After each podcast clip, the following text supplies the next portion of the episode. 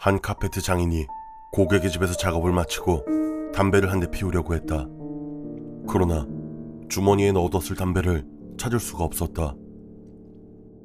담배를 찾아 주위를 둘러보니 바닥에 깔아둔 카페트 한쪽에 볼록 솟아올라와 있었다.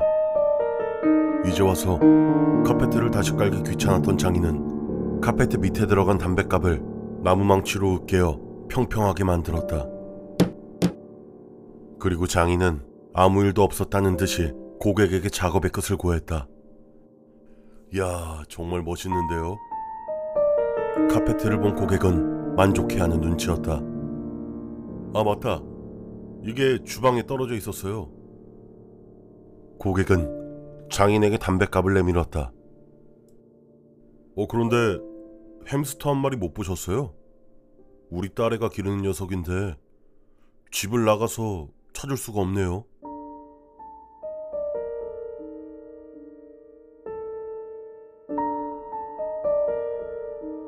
통학로 중간에 기묘한 노인이 서 있었다. 그 노인은 하교하는 남자아이를 향해 말했다. 달인 필요 없나요? 소녀는 섬뜩한 그 노인을 무시하고 지나갔는데 노인은 소년을 쫓아가며 계속해서 물었다. 다리는 필요 없나요? 소녀는 무섭기도 했지만 한편으론 화가 나서 소리쳤다. 아, 필요 없어요. 소녀는 다리가 잘렸다.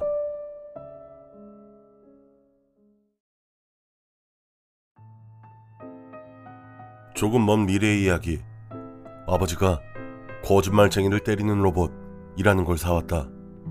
어느 날 나는 집에 늦게 들어가게 되었고 아버진 내게 이렇게 물었다. 왜 이렇게 늦었어? 아, 오늘 학교에서 보충 수업이 있었어요. 그러자 로봇이 갑자기 뛰어올라 내 얼굴을 후려쳤다. 아버지는 말했다. 거짓말하면 안 되지. 왜 늦었어? 영화 보러 갔었어요. 무슨 영화? 액션 영화요. 이에 반응해 로봇이 다시 내 얼굴을 후려쳤다. 죄송해요. 사실 미성년자는 볼 수 없는 영화를 보고 왔어요. 아버지는 격려했다. 정말 저속한 영화를 보고 왔구만. 너 엄마, 아빠가 어렸을 땐 그런 영화 보는 건 꿈도 못 꿨어. 세상에, 로봇은 아버지에게 크게 한 방 먹였다. 그 상황을 지켜보던 어머니가 부엌에서 말했다. 부전자전이네. 완전 부전자전이야. 어머니도 로봇으로부터 얻어맞았다.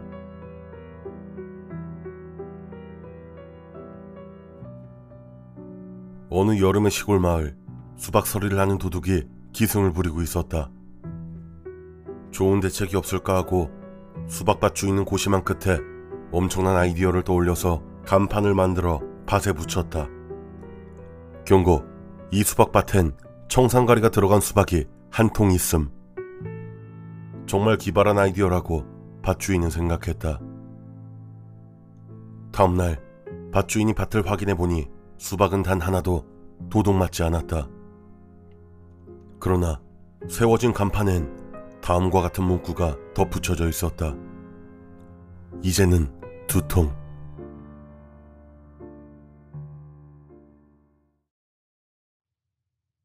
어느 날 나는 학교 미술실에 청소 당번이었다. 빨리 끝내려고 서두르는데 한쪽 벽면에 한 장의 그림이 걸려 있는 것을 발견했다. 그 그림은 아름다운 여인의 초상화였는데 어딘가 섬뜩했다. 너무나도 커다란 눈으로 그림을 보고 있는 나를 응시하고 있는 것 같았다. 왠지 무서워서 서둘러 청소를 끝냈다. 다음날 학교는 난리가 났다. 미술실에 걸려있는 여인의 그림이 도난당했다는 것이다. 마지막으로 그림을 본 나는 미술 선생님에게 여러 가지 질문을 받았다. 그렇구나. 청소할 땐 제대로 걸려 있었다고? 네, 틀림없이 봤어요. 그 그림 근데 비싼 거예요? 화가가 잠자는 딸의 그림을 그린 그림인데 그렇게 값어치가 나가진 않아. 아, 그렇구나. 하지만 난 그 말을 듣고 전율했다.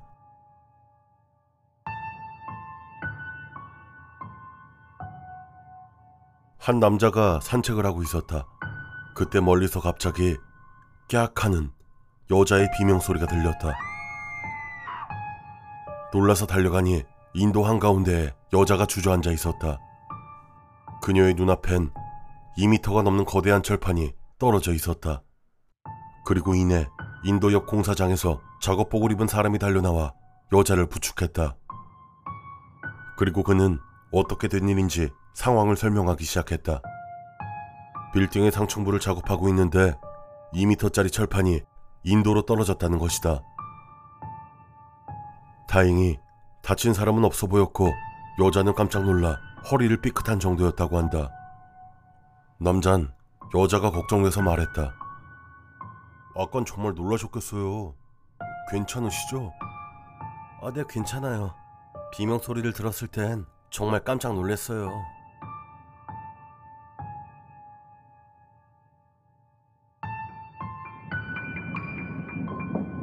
자정이 다 되어가는 시간, 난 급행열차를 타고 있었다.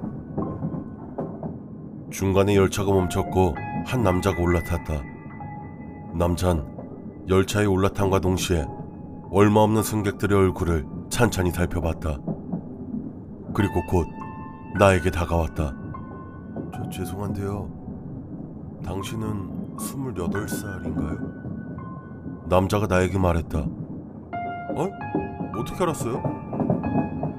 내가 되물어도 남자는 무시하고 또 다른 사람에게 말을 걸었다. 당신은 45살입니까? 그렇습니다만 당신은 62살이죠? 어떻게 한 거야? 남잔 나를 포함한 승객들과 그런 대화를 반복해서 나눴다. 난 확신했다. 이 남잔 사람의 얼굴만 봐도 나이를 맞추는 능력이 있는 거라고. 다음 정거장까진 아직 15분 이상 남았다. 나를 포함한 승객들은 모두 그 남자에게 주목했다. 당신은 51살이시죠? 이제 5분만 있으면 자정이니까 5분 뒤면 51살이 맞겠네요. 마지막으로 질문을 받은 여성은 웃는 얼굴로 그렇게 대답했다. 5분 차이로 남잔 실수를 해버렸다. 맞추지 못한 남자의 모습에 승객들은 왠지 안도했다. 그러나 남자의 얼굴이 순식간에 창백해졌다. 남잔 초조하게 시계를 본다. 그리고 새파랗게 질린 얼굴로 말했다. 여기 보이는 건 당신들의 수명이에요.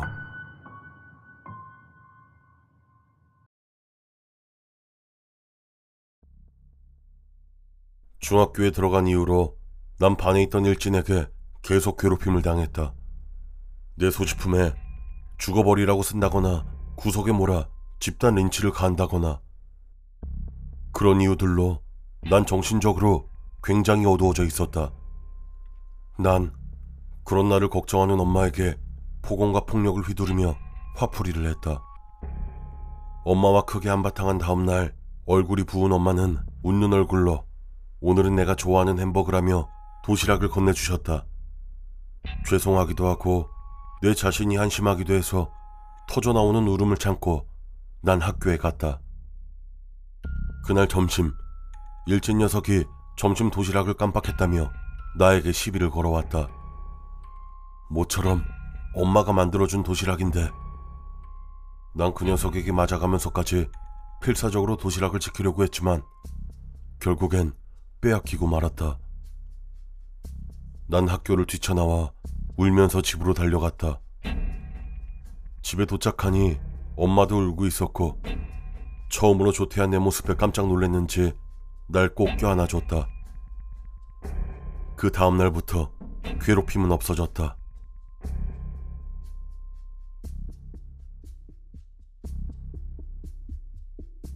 누나에게 이제 곧 다섯 살이 되는 아이가 있다. 얼마 전 누나 집에 들렀을 때 난 조카에게 메일을 보내는 방법을 알려줬다. 얼마 뒤 조카에게서 메일이 왔다. 알 수 없는 영어만이 적혀 있는 그런 메일이었다. 왠지 모르게 귀여워서 조카에게 고맙다고 답장했다. 하지만 알고 보니 소름이 돋았다.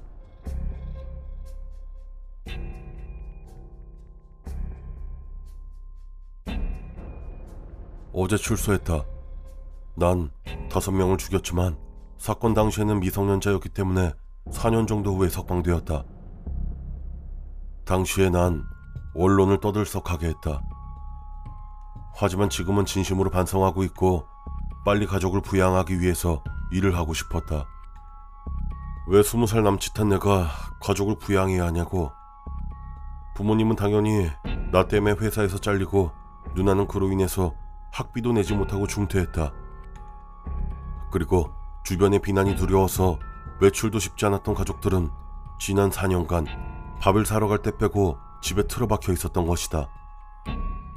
저축해뒀던 돈도 모두 동나서 최근 반년 동안은 소금과 수돗물로만 생활했다고 한다. 가족들의 원망을 각오하고 본가에 도착했는데 다들 아무 일도 없던 것처럼 굴어서 눈물이 났다. 엄만 TV를 보면서 손뼉 치며 크게 웃고 있었고 누나는 평소 자랑거리였던 긴 머리를 드라이기로 말리면서 누군가와 통화하고 있었다. 아빠는 그 모습들을 보면서 감춰뒀던 소주를 꿀꺽꿀꺽 마시고 싱글벙글 웃고 있었다. 내가 빨리 일을 하지 않으면 이대로는